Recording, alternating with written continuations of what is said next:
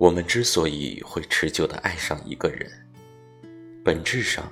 是因为心理可见性原则。就像一面镜子一样，如果你的灵魂真正的被一个人看见，你就会爱上这个人。当我们发现，如果别人看我们的眼光，跟我们内心深处最真实的对自己的看法是一致的，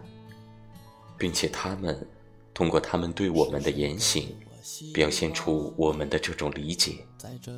我们就会有一种深深的。被看见的感觉，所以，爱情最好的样子就是，在爱你的过程中，我遇到了自己。可是岁月